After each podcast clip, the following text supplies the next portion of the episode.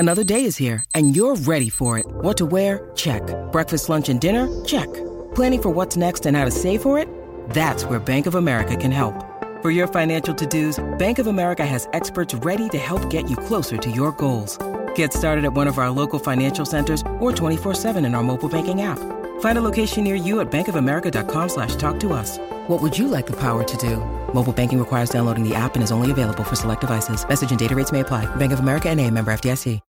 When you need mealtime inspiration, it's worth shopping Kroger, where you'll find over 30,000 mouthwatering choices that excite your inner foodie. And no matter what tasty choice you make, you'll enjoy our everyday low prices, plus extra ways to save, like digital coupons worth over $600 each week. You can also save up to $1 off per gallon at the pump with fuel points. More savings and more inspiring flavors make shopping Kroger worth it every time. Kroger, fresh for everyone. Fuel restrictions apply.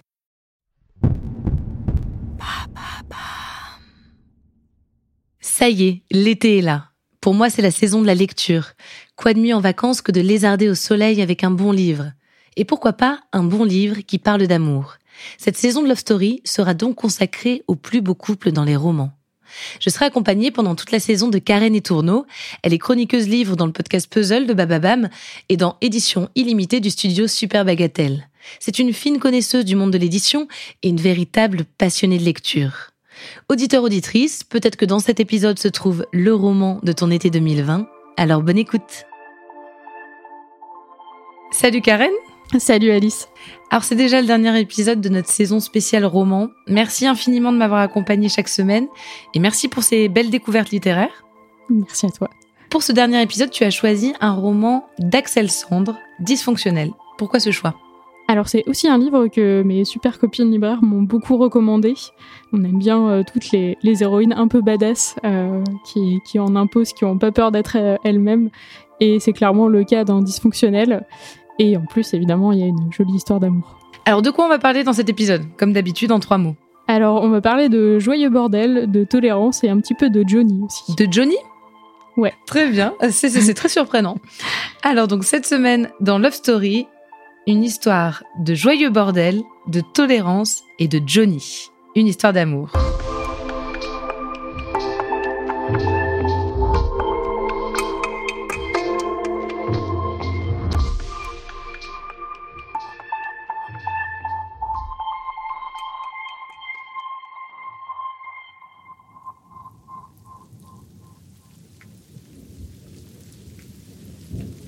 Octobre 2019. Le monde de la littérature est sous le choc.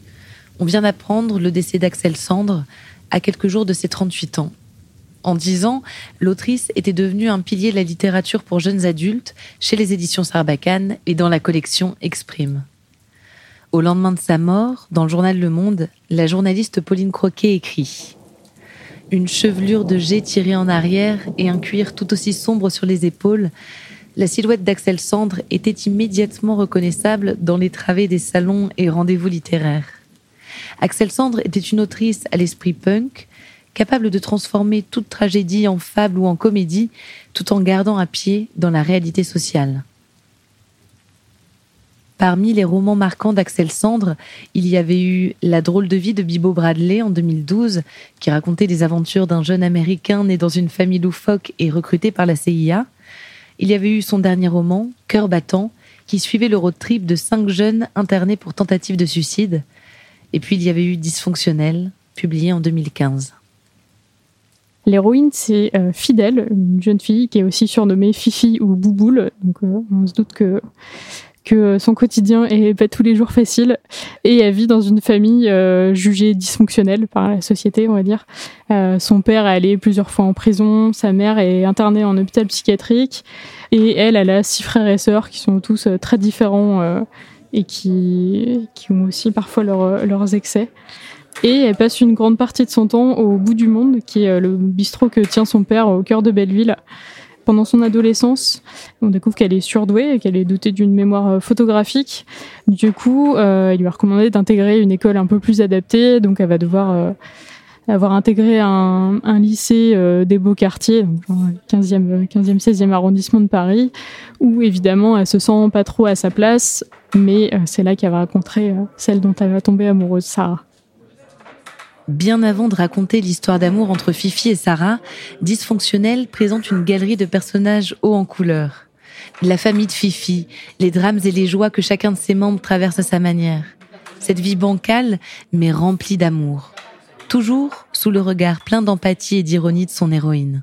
Alors, Fidèle, c'est une fille qu'on qualifie souvent de garçon manqué. C'est vraiment un terme trop nul, mais elle en parle elle-même dans le roman en disant que si elle est le garçon manqué, il y a un de ses petits frères qui est très mignon, ça doit être lui le garçon réussi.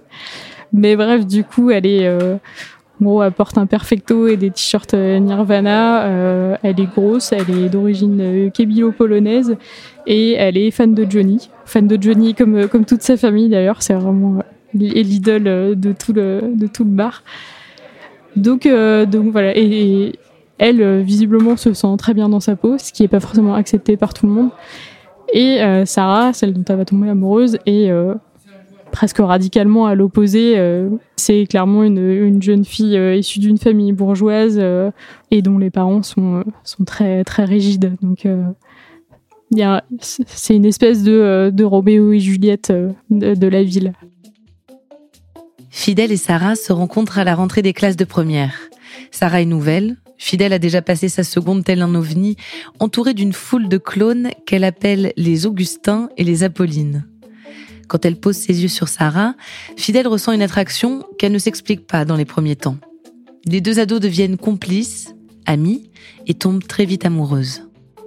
Je pense que ce qui les rapproche, c'est l'idée de, justement, un peu transgressive d'être ensemble, malgré le fait qu'elles viennent de milieux totalement opposés et de construire cette histoire qui est clairement pas classique. Mais justement, ce qui est aussi très intéressant dans le roman, c'est que toute cette histoire d'amour, évidemment que ça forme une trame narrative, mais c'est pas le centre du livre. Le fait que Fidèle elle soit homosexuelle, c'est pas du tout un sujet. Il y a pas de dans beaucoup de romans ados, il y a ça. On parle de la découverte de son identité sexuelle, de l'acceptation de soi et tout ça. Et là, il y a pas ça. C'est juste quelque chose qui est un fait acquis. Il y a pas non plus d'homophobie dans sa famille.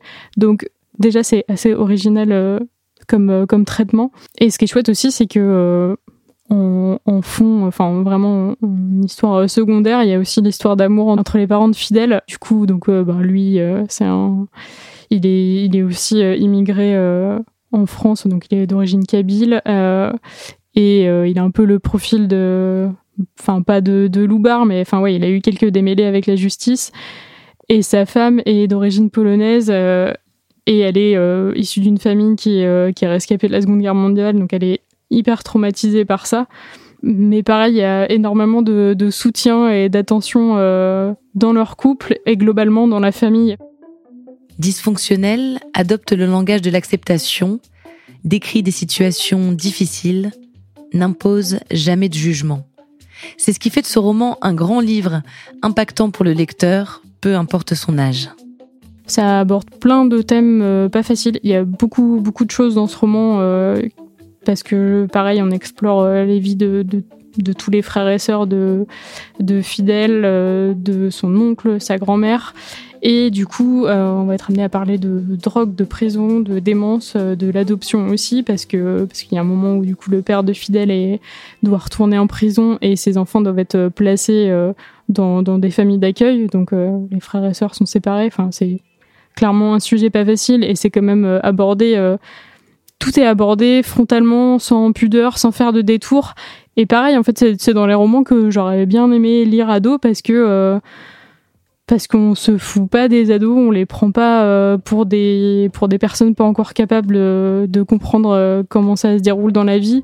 L'héroïne est adolescente et elle se l'est pris comme ça dans la gueule quand c'est arrivé. Donc c'est vraiment raconté de manière très très réaliste et très frontale.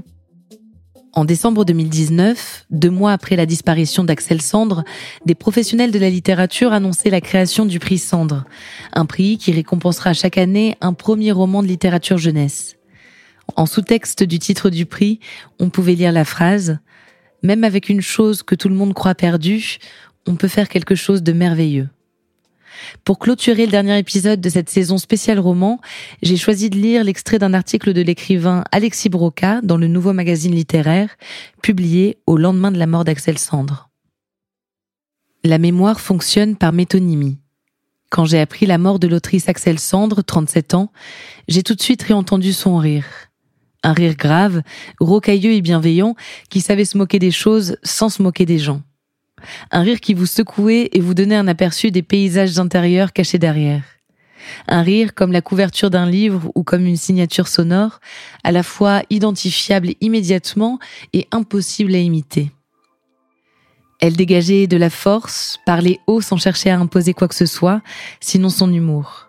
Elle dégageait aussi en même temps une grande vulnérabilité qu'elle ne tentait pas de cacher. Et tout cela se retrouvait dans le titre en forme d'injonction d'un de ses beaux livres, « Aimez-moi maintenant ». Des milliers de lecteurs ont répondu à cette touchante mise en demeure. Axel est morte lue et aimée. Elle est morte couronnée de succès. Ces personnages sensibles et cabossés par la vie, dysfonctionnels, pour reprendre un de ses titres, ont inscrit leur quête d'amour ou d'eux-mêmes dans des foules d'imaginaires adolescents et adultes. Ces livres ont appris à leurs lecteurs que l'imperfection était adorable et que l'humour, la tendresse, la peine pouvaient se conjuguer en même temps sur une même page.